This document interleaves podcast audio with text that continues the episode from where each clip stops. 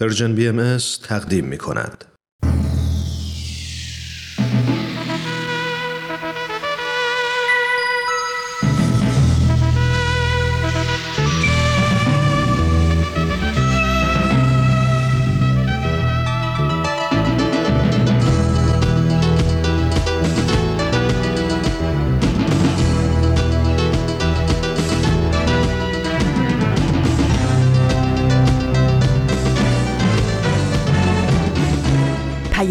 دوست. برنامه ای برای تفاهم و پیوند دلها.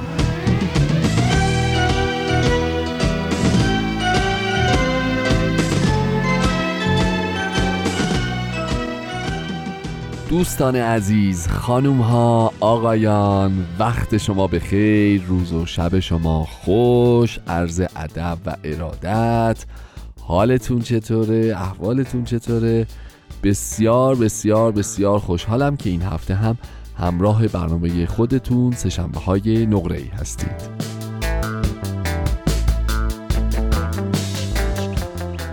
خب دوستان عزیز امیدوارم که هفته گذشته رو به شادی و نیکی سپری کرده باشید و آماده شنیدن برنامه این هفته ما باشید. امروز سهشنبه 27 خرداد 1399 16 جون 2020 میلادیه. ما تو برنامه امروز همونطور که می‌دونید قسمت دیگه از رادمردان جاوید رو خواهیم داشت و همونطور که بهتر می‌دونید چند جلسه هست که سهشنبه ها مدام به سربلندی ایران فکر می‌کنیم. یادتون میاد دیگه.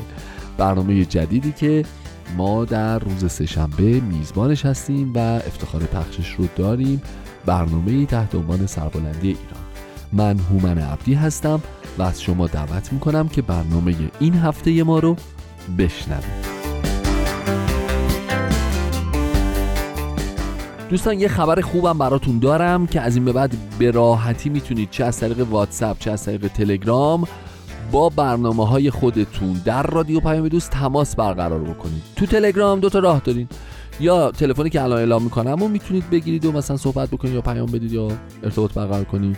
یا از طریق همون آدرس همیشگی at sign Persian BMS contact. می‌تونید تشریف اونجا این تایپ بکنید صفحه میاد نظراتتون رو مرقوم بفرمایید و ارسال کنید ولی علاوه بر اینکه می‌تونید تو تلگرام با این شماره که الان خدمتتون عرض می‌کنم با ما صحبت بکنید می‌تونید از طریق واتساپ همین کارو بکنید. خدای من دو صفر یک دویست و چهل 560 24 14 راه ارتباطی ما با شماست. چه واتساپ چه تلگرام.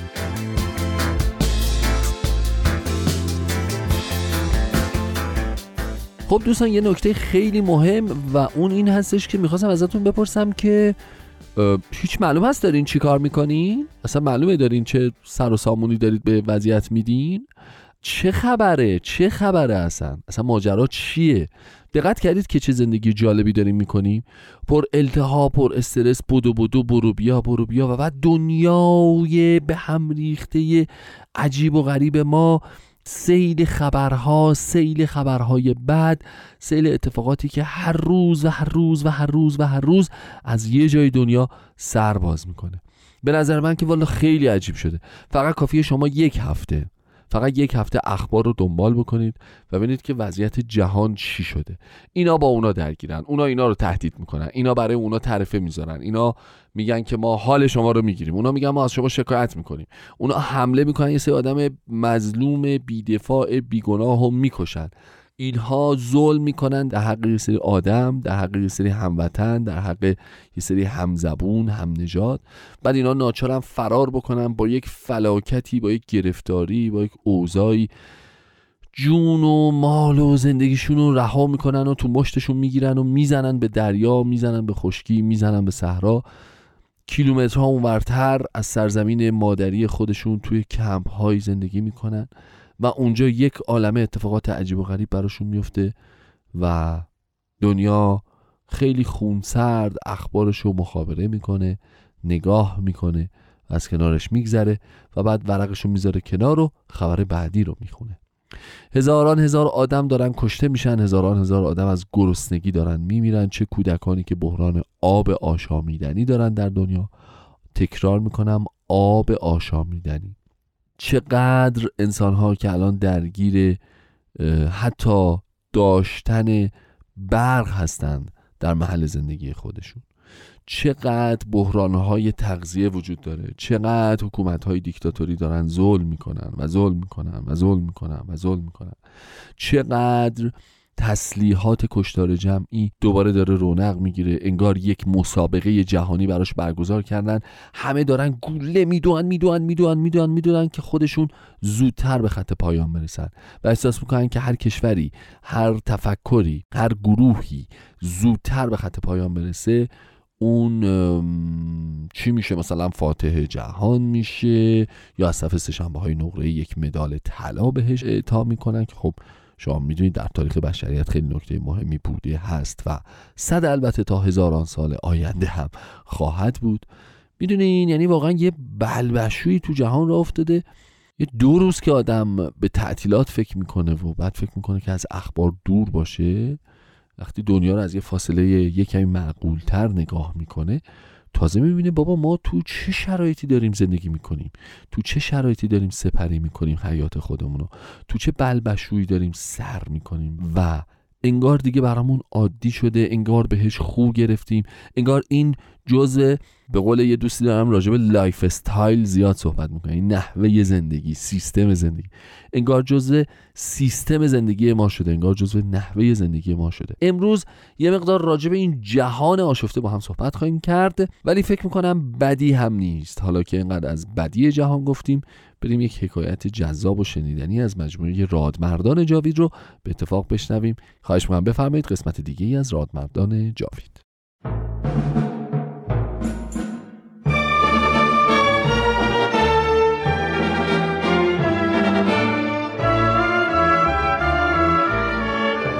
رادمردان جاوید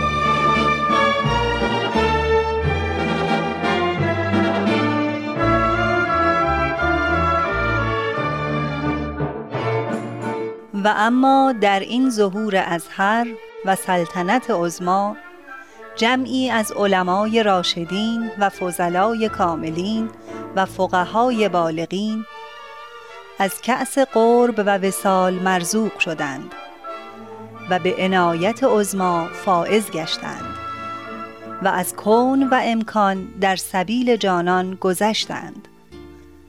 همه اینها محتدی و مقر و مزعن گشتند برای آن شمس ظهور به قسمی که اکثری از مال و ایال گذشتند.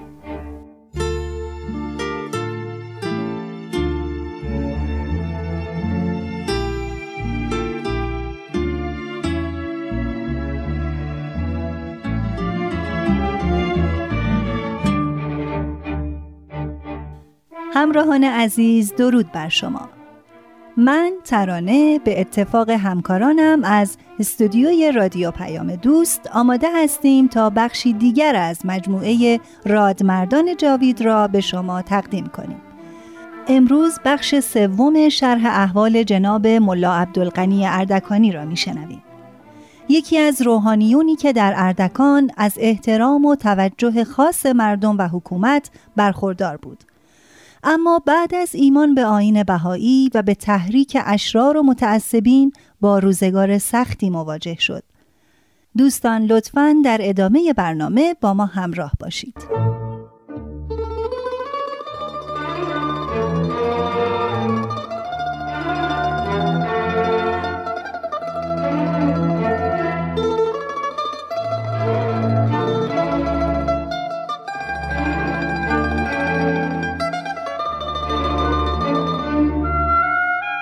جدیت جناب ملا عبدالغنی در صحبت با طالبان حقیقت از عجایب است. بهتر است چگونگی این موضوع را از شرح تصدیق جناب فیروز فیروزمند و از زبان خود او بشنویم. من یک زرتشتی بودم که در دین آبا و اجدادی خود تعصب داشتم. به تقلید از آنان همه ادیان جز دین خودم را باطل می دانستم. به خصوص به خاطر رفتار و کردار مسلمانان و فرقه شیعه دین اسلام را از همه بدتر می دانستم. زیرا به چشم خود می دیدم که اگر یک زرتشتی از ده به شهر میوه میآورد و میفروخت در شهر حق نداشت بر الاغ خود سوار شود چون اگر حتی یک بچه 8 9 ساله شیعه می‌دید که یک کلیمی یا زرتشتی سوار بر الاغ است با سنگ و چوب یا هر چه به دستش می‌رسید آن بیچاره را آزار می‌داد. یادم میآید یک بار یکی از زرتشتیان که به روماتیسم مبتلا بود سوار بر الاغ نزد طبیب می‌رفت. در بین راه پیش نماز محلهشان را دید. با کمال خضوع سلام کرد. اما پیش نماز در عوض جواب سلام جلوی اولاغ را گرفت و او را پایین آورد. با افسار همان اولاغ تا آنجا که توانست آن بیچاره را زد. اگر یک زرتشتی روی یه سکوی نشسته بود و آخوندی از مقابلش عبور می‌کرد و او از سکو پایین نمی آمد کتک می‌خورد و ناسزا میشنید. زرتشتیان اجازه نداشتند که ساختمان بلندی بنا کنند. خلاصه که این سوء رفتار شیعیان باعث شده بود که روز به روز بر نفرتم نسبت به آنها افسوده شود.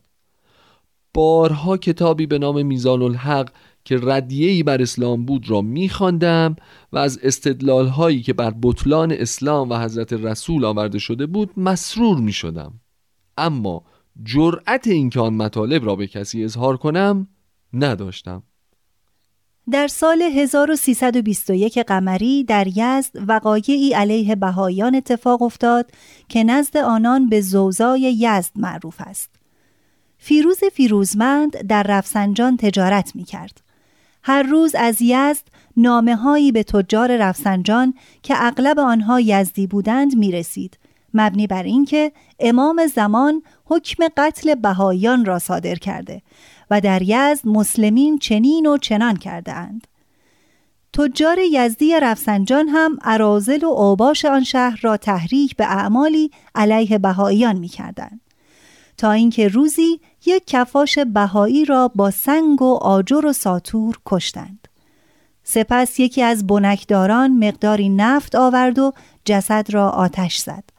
جماعت تماشاچی هم بر جسد سنگ و کلوخ میانداختند و فحش و ناسزا می‌دادند. فیروز این وقایع را می‌دید و میشنید و از این ظلم و قصاوت بسیار متأثر می‌شد.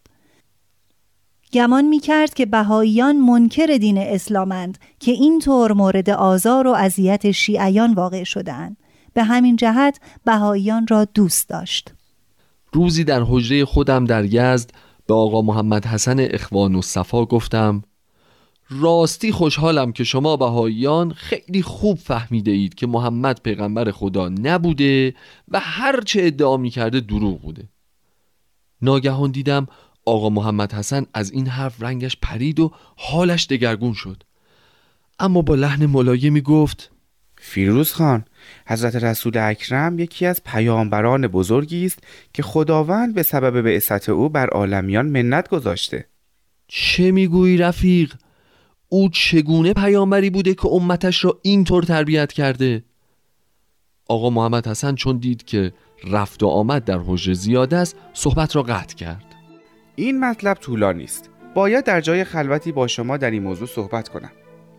آنجا بود که فهمیدم حضرات بهایی به حقانیت حضرت رسول معتقدند و او را پیامبر خدا می‌دانند. به کلی معیوس شدم.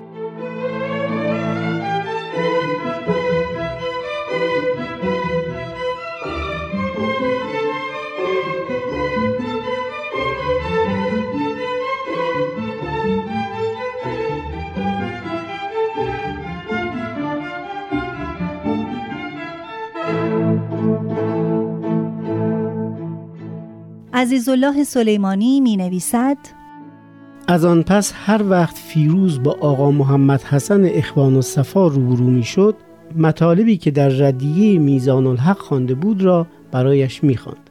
اما سرانجام قبول کرد که با او در جمعه روزی ملاقات و درباره مسائل مورد اختلاف صحبت کند.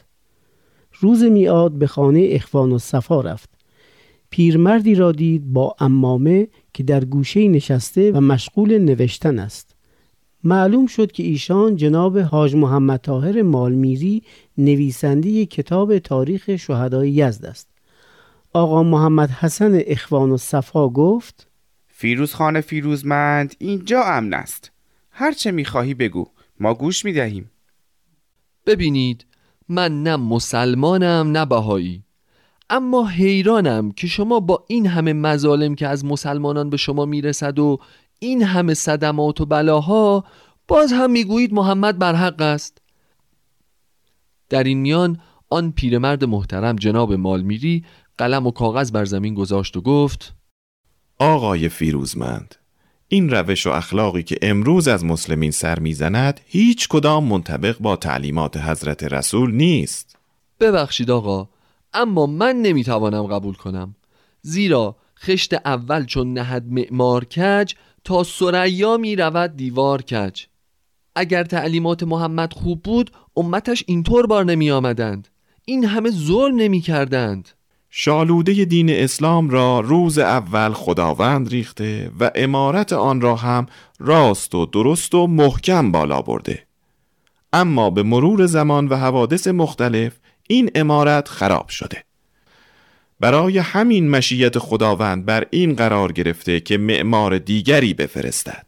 خلاصه که قرار شد از آیات و نوشته های بهایی به دهند من بخوانم شاید مطالبی دستگیرم شد. کلمات مکنونه فارسی و سایر آثار فارسی را خواندم و شیفته و مجذوب بیانات شدم. اما دیدم که در یکی از الواح حضرت بهاءالله نام حضرت رسول با احترام تمام آورده شده و رسالت ایشان تصدیق شده. به آقا محمد حسن اخوان و صفا گفتم من نمی‌توانم ادعای کسی که محمد را با چنین امتی پیامبر بداند بپذیرم. اما بهاییان او را به نزد ملا عبدالغنی اردکانی بردند. وقتی به محضر او رسید مطلبش را با او در میان گذاشت. آقای فیروزمند انبیای الهی را مانند اتبای جسمانی ببینید. یک پزشک مجرب مرض را تشخیص می دهد و داروی مختزی تجویز می کند حتی ممکن است یک طبیب سمی کشنده تجویز کند تا زمان بهبودی کامل. اما اگر بعد از آن بیمار در استعمال دارو اصرار کند دوام نمی آورد می میرد داروی حضرت رسول در دوره خودش شفابخش اهل عالم بود. اما حالا که مختزیات زمان تغییر کرده طبیب الهی که حضرت بهاءالله هستند درمانی تازه آورده. آمولا این دلیل شما مرا ساکت می کند اما قلبم آرام نمی گیرد نمی توانم باور کنم نسخه محمد نسخه خدایی بوده. اما می توانم به حضرت بهاءالله ایمان بیاورم بدون اینکه نبوت محمد را تصدیق کنم. آ این نمی شود فیروز خان. چون هره لغ می شود میدانی یعنی چه؟ نه آخوند نمی‌دانم. یعنی ردیف آجر به هم می خورد امارت متزلزل و خراب می گردد شما نباید اعمال مردمان را میزان معرفت حق قرار دهید. حق را باید به خودش شناخت نه به غیر خودش. چگونه؟ محمد را که نمی‌توانم ببینم تا او را به خودش بشناسم. به کلماتش رجوع کن. کلمات او همان است که در بین امتش اجرا می شود همین اشتباه است که شما را از حق باز داشته اگر مردم تعلیمات او را عمل می کردن دیگر ظهوری نمی شد اما امت از دستورات او منحرف شدند. اگر می‌خواهی حضرت رسول را به درستی بشناسی به قرآن مجید که وحی الهی است رجوع کن. قرآن عربی است. من چیزی از آن نمی‌فهمم.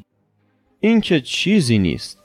من حاضرم به تو قرآن درس بدهم و معانی را به تو یاد بدهم. دیدم که نه خیر هیچ راهی نیست. تا حضرت رسول را قبول نکنم ایمانم به حضرت بهاءالله مورد قبول نخواهد بود.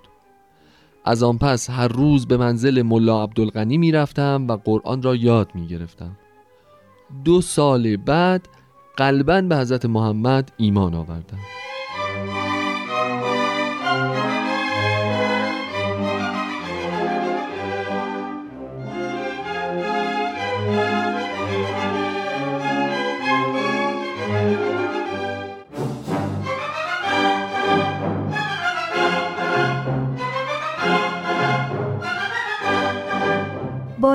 گفتیم که در سال 1321 در یزد علیه بهاییان اقداماتی صورت گرفت.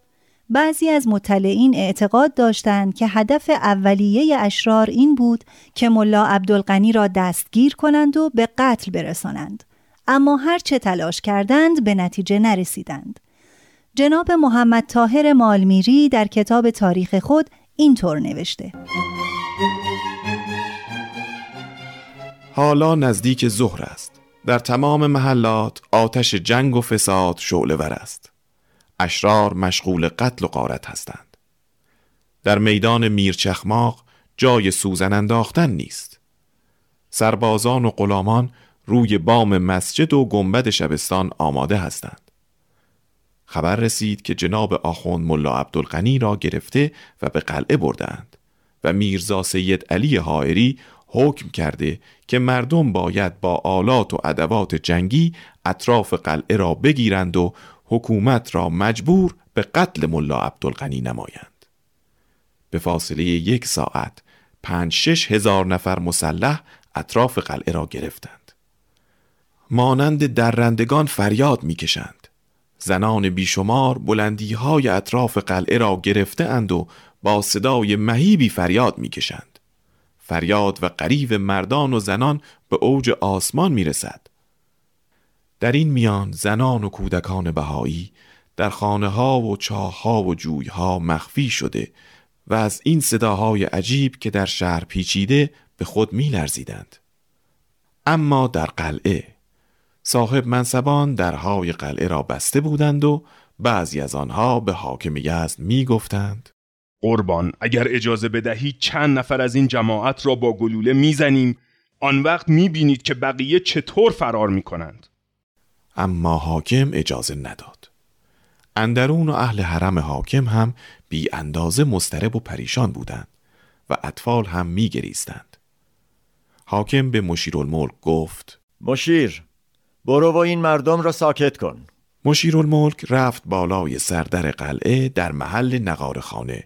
و مردم را نصیحت کرد و فریاد کرد ای مردم آخون ملا عبدالغنی در قلعه نیست. شماها بی جهت خود را مقصر دولت نکنید. بروید در شهر هر کار می‌خواهید بکنید. اما دور قلعه حکومت آمدن و این همه خطا کردن برای شما بسیار ضرر دارد.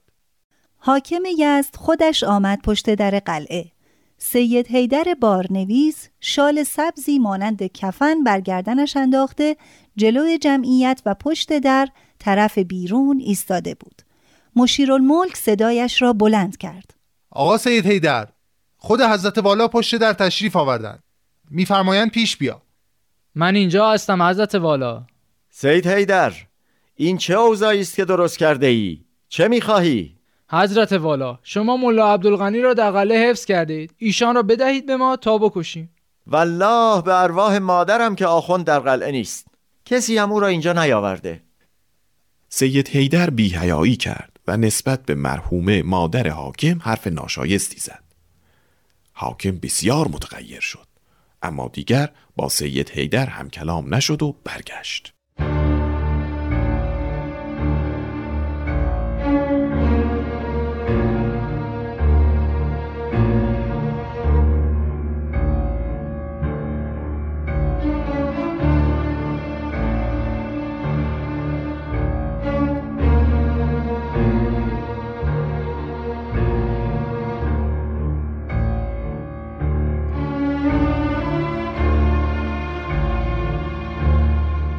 حاکم یکی را فرستاد نزد آقا میرزا سید علی حائری و از او خواست تا مردم را آرام کند. او هم سید حسین تهرانی را فرستاد تا با مردم صحبت کند. ای مردم چه می‌خواهی دور قلعه حکومت؟ آخر کی دیده که آخون ملا عبدالغنی را به قلعه بردند؟ هر کس دیده بیاید خدمت آقای حائری شهادت بدهد که من دیدم. آقا فورا میفرستند در قلعه آخون را میآورند و به قتل میرسانند. من شنیدم که یکی از فراش ها می‌گفت. کدام فراش گفته؟ فراش ها که همه بیرون قلعه هستند. همان فراش بیاید خدمت آقا. بگوید من دیدم آخون را به قلعه بردند تا من بفرستم خدمت حضرت والا ایشان را بیاورد. آخر مگر شما دیوانه شده اید؟ آخون ملا عبدالغنی شخص معروفی است. اگر او را به قلعه حکومت ببرند قد قد بازار و کوچه می شود احدی از شماها که از صبح تا به حال در کوچه و بازار گردش می کنید ندیدید که او را گرفته باشند و به قلعه می برند این دروغ را کی گفته؟ آخر به خودتان رحم کنید. بدانید که نتیجه این حرکات بسیار بد است. به زودی از تهران و اصفهان لشکری خواهد آمد و شما طاقت تحمل آن را ندارید. بس از هرچه کردید. بروید دنبال کارتان. شما را چه کار است به این امور؟ خب دیگر حالا دیگر غروب هم نزدیک است بروید نماز کنید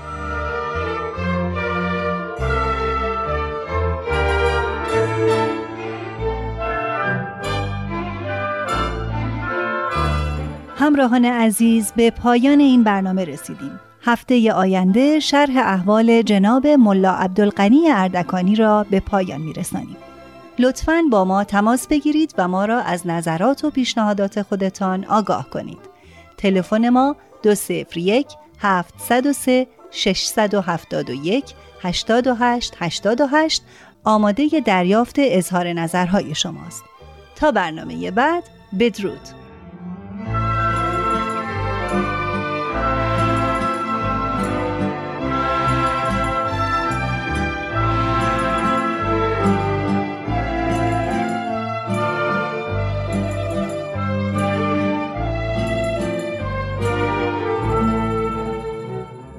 دوستان خوبم شنوندگان عزیز خسته نباشید. خیلی ممنون که با برنامه خودتون همچنان همراهید. این قسمت دیگه از رادمردان جاوید بود که تقدیم شما شد. وقت وقتی یک قطعه موسیقی زیباست.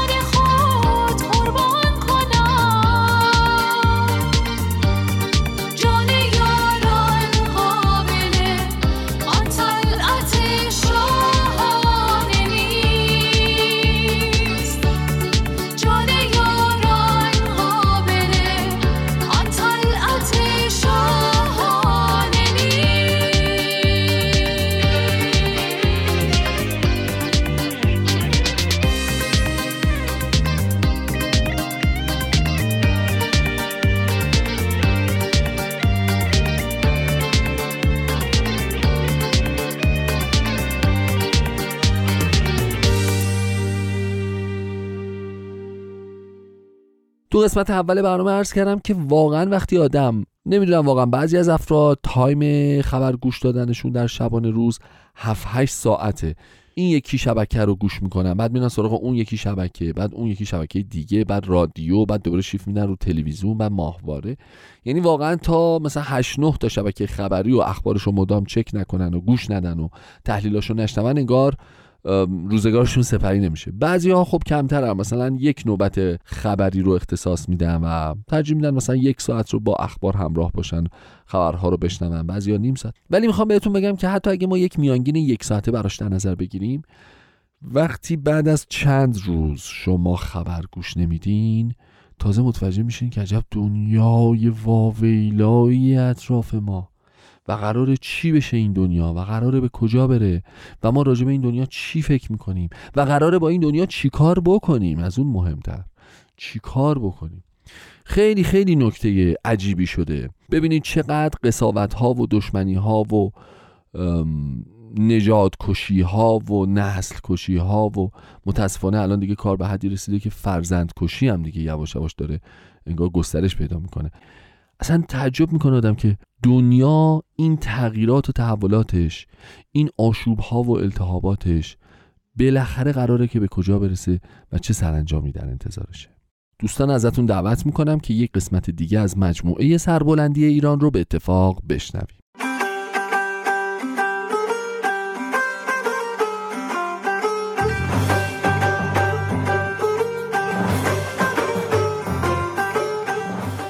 سربلندی ایران.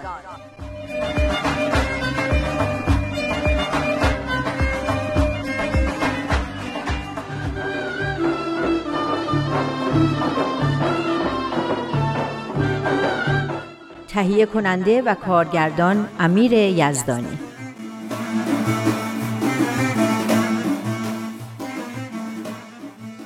من کتابم آوردم بخونیم از اسمش که خیلی کیف می‌کنم. سربلندی ایران. حالا کجاش بودیم؟ پیامی که اون دفعه میخوندیم پیام 26 نوامبر 2003 بود. همونی که درباره ایران و راه سربلندی اونه. یادم اومد. صحبت از رساله مدنیه عبدالبها بود. خطاب به مردم ایران و مسئله تجدد که یکی از عناصر مهم اون تعلیم و تربیت عمومیه.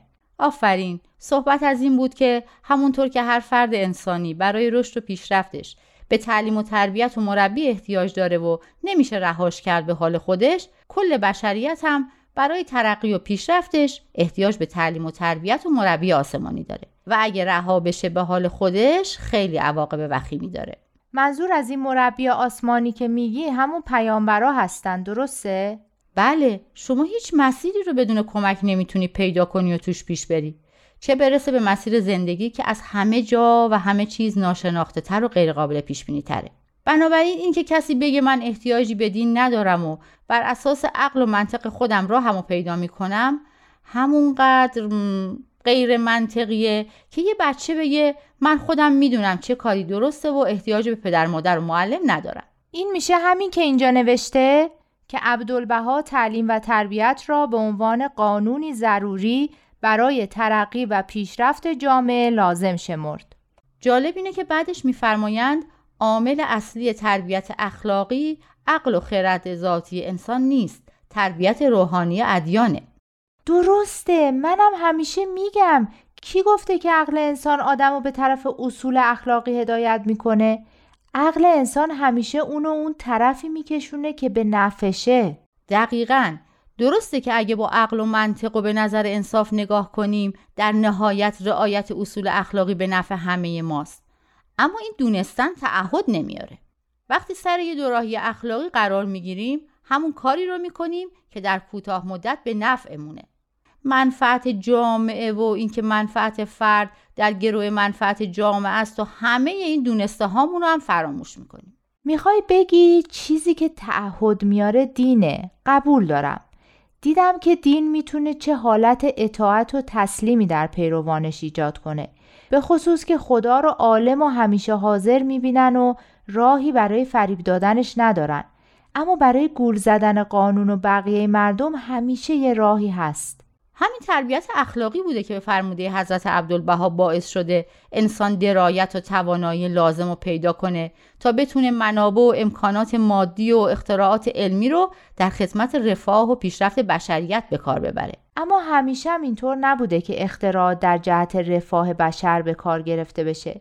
این همه اختراع که توی دو تا جنگ جهانی برای کشت و کشتار به کار رفت مثالشه. آخریش هم که بمب اتمی بود. اما به نظر من هر زمانی که این جنگ و جدال ها تا حدی کنترل شد و شرایط مساعدی برای رفاه بشر و پیشرفت تمدن به دست اومده تحت تاثیر دین و تعالیم روحانی و اخلاقی بوده. یعنی شما می‌بینی هر دینی که ظاهر شده بعدش یه تمدن عظیمی هم ظاهر شده. آره مثل تمدن ایرانی بعد از ظهور زرتشت. یا همون تمدن اسلامی یا تمدن مسیحی یا حتی حکومت سلیمان و داوود در عهد عتیق. کلا اینکه با کفایت و درایت بتونی منابع مادی و اختراعات علمی رو در خدمت رفاه و پیشرفت مردم به کار بگیری و تمدن بزرگی بسازی با سخت کوشی و انضباط اخلاقی ممکن میشه.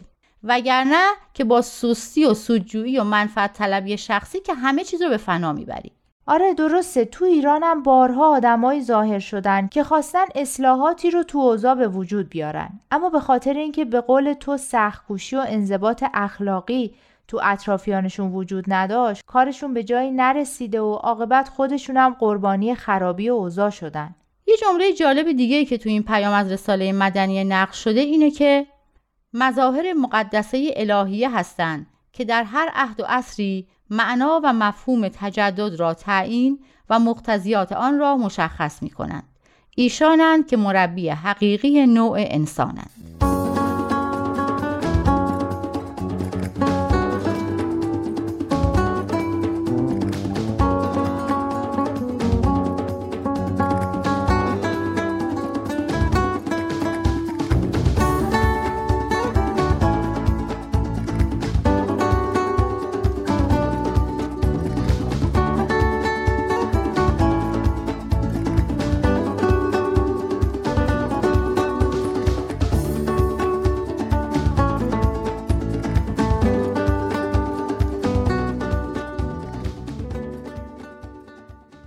مظاهر مقدسه که گفتی یعنی پیامبرا درسته؟ یعنی میگی پیامبرا هستن که در هر عصری تجدد رو تعریف می‌کنن؟ آره این خیلی جالبه چون پیامبران الهی هستن که بشریت رو مرحله به مرحله تعلیم میدن و تربیت می‌کنن و در مسیر پیشرفت جلو می‌برن با ظهور هر پیامبر جدید که تعالیم تازه‌ای رو برای عصر و دوره خودش میاره بشر وارد یه مرحله تازه و نو میشه این همون نوگرایی و تجدده در نتیجه معنی تجدد رو باید در تعالیم پیامبرانی که در هر دوره و از ظاهر میشن پیدا کنیم. حالا شما بهایی ها میگین پیامبر الهی در این عصر بهاءالله درسته؟ یعنی تو میگی معنی تجدد رو باید تو تعالیم بهاءالله پیدا کنیم؟ بله دقیقا. اون دفعه هم میخوندیم که حضرت عبدالبها چه مشخصاتی رو برای تجدد تعیین کردن؟ یعنی همون اینجاست. حکومت مردم سالاری، حاکمیت قانون، تعلیم و تربیت عمومی، رعایت حقوق بشر، پیشرفت اقتصادی، همزیستی و بردباری بین اهل ادیان، ترویج علوم و فنون و صنایع مفیده و تأمین رفاه اجتماعی. با اینا منم موافقم. اینا دقیقا همون چیزاییه که ایران بهشون احتیاج داره. حدود 150 سال قبل عبدالبها بهشون گفته بوده. اما متاسفانه مردم ایران خواب بودن و دولتهای ما از اونا هم بدتر. آره متاسفانه. حضرت عبدالبها از مردم و اولیای امور خواسته بودن خواسته بودن که اینجا نوشته همینجا که نوشته دیده بصیرت بگشایند یعنی ازشون خواسته بوده که چشمشون رو باز کنن بیدارشن و درست نگاه کنن. بله خواستن که دیده بصیرت بگشایند از تقلید نفوس متوهمه بپرهیزند. دقیقا چرا باید از کسایی که خودشون دچار توهمن تقلید کنن؟ این خیلی مسئله مهمیه. دنبالش هم حضرت عبدالبها از مردم خواستند تغییر و تحول اساسی در طرز تفکر و رفتار فردی و اجتماعی را لازم شمرند. اینی که میگن تغییر و تحول اساسی در طرز تفکر و رفتار فردی و اجتماعی یعنی برای تجدد ایران لازمه که طرز تفکر و رفتارای مردم به طور کلی تغییر اصلی و اساسی پیدا کنه. هم در سطح فردی هم در سطح اجتماعی. باید بفهمیم که ماییم که باید تغییر کنیم تا اوضاعمون درست بشه. درسته. باید از خودمون شروع کنیم. هیچ وقت با نقشه کشیدن و تز دادن درباره دیگران چیزی درست نمیشه. بعدم میگن به فکر بزرگواری و عزت خود بین ملل و توایف عالم باشند. همون عزتی که متاسفانه بر باد رفت. و اینکه با وجدانی آگاه و تمسک به خشیت الله دست به دست هم داده احتیاجات مملکت را دریابند. این تمسک به یعنی این یعنی چی؟ تمسک به خشیت الله یعنی با ترس از خدا. من با ترسیدن و این چیزا موافق نیستم. اما بعضی آدما که حرس و طمعشون هیچ حد و مرزی رو نمی‌شناسه خوبه که از یه چیزی بترسن. البته این ترس شبیه ترسای معمولی نیست. ترسیه که باعث میشه ما دست به کارای زشت و بیرحمانه و ظالمانه ای نزنیم و بدونیم مسئول کارایی هستیم که می‌کنیم و باید عواقبشون رو تحمل کنیم. خب پس شاید بشه گفت همون وجدان آگاهه. اما من کلا از حسی که تو این جمله هست خیلی خوشم میاد. توش آگاهیه همبستگی و اتحاده. خیرخواهیه. یه حسای خوبی داره یه بار دیگه بخون. باشه. این از چیزایی بود که حضرت عبدالبها از مردم ایران خواستن. اینکه با وجدانی آگاه و تمسک به خشیت الله دست به دست هم داده احتیاجات مملکت را دریابند. میگه مردم باید فکر کنن مملکت برای پیشرفتش به چه چیزایی احتیاج داره. اونم از روی وجدان نه از روی قرض ورزی شخصی و سیاسی و این چیزا. و همینطور از مردم می‌خوان که منافع شخصی را فدای مصالح عامه نمایند یعنی مردم منفعت کشور رو به منافع شخصی خودشون ترجیح بدن چیزایی رو از ما مردم خواستن که فکر کنم چند تا کهکشان با ما فاصله داره. به نظر من مهم نیست که چقدر باهاش فاصله داریم چون ممکنه این فاصله به سرعت طی بشه. مهم اینه که بالاخره اهمیت این بیانات حضرت عبدالبها رو درک کنیم و به طرف تجدد و نوگرایی حرکت کنیم.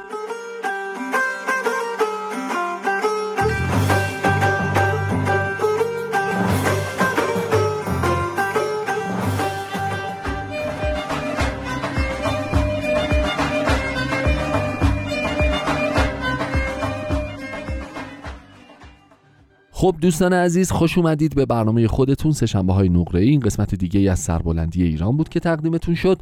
بیانی رو میخوندم از حضرت بهاءالله پیامبر دیانت بهایی که به نظرم می‌تونه حسن ختام برنامه امروز باشه راجع به اوضاع احوال جهان. میفرمایند ایام را وفایی نه. تغییرات و تبدیلات عالم به منزله لسان است و اهل آن را اخبار می‌دهد بر زوال و فناع آنچه در او موجود است. لذا صاحبان بسر که چشمشان به نور معرفت ربانی منور شده به ما یبقا و ینبغی توجه نمایند. توبا از برای نفسی که قدر این ایام را بداند و به آنچه لایق است قیام نماید. یادآوری می‌کنند که این دوران دوران گذره یادآوری می‌کنند که این دنیا محل گذره و خوبه که قدرش رو بدونیم قدر وقتها و فرصت هامون رو بدونیم و به این فکر بکنیم که چی کار می‌تونیم بکنیم؟ برای بهبود وضع دنیا برای بهبود وضع آدم ها یا حداقل برای بهبود وضع زندگی آدم های اطراف خودمون. به نظر خیلی تیتر کلی میاد ولی وقتی آدم راجبش فکر می‌کنه و فکر می‌کنه و دقیق فکر می‌کنه می‌بینه یه راه حل های خوبی هم توش نهفته است. امیدوارم در این راه موفق موفق موفق باشید. عین همیشه. وقت برنامهمون تموم شده. شما رو به خدای بزرگ میسپارم تا هفته آینده. خدا نگهدار.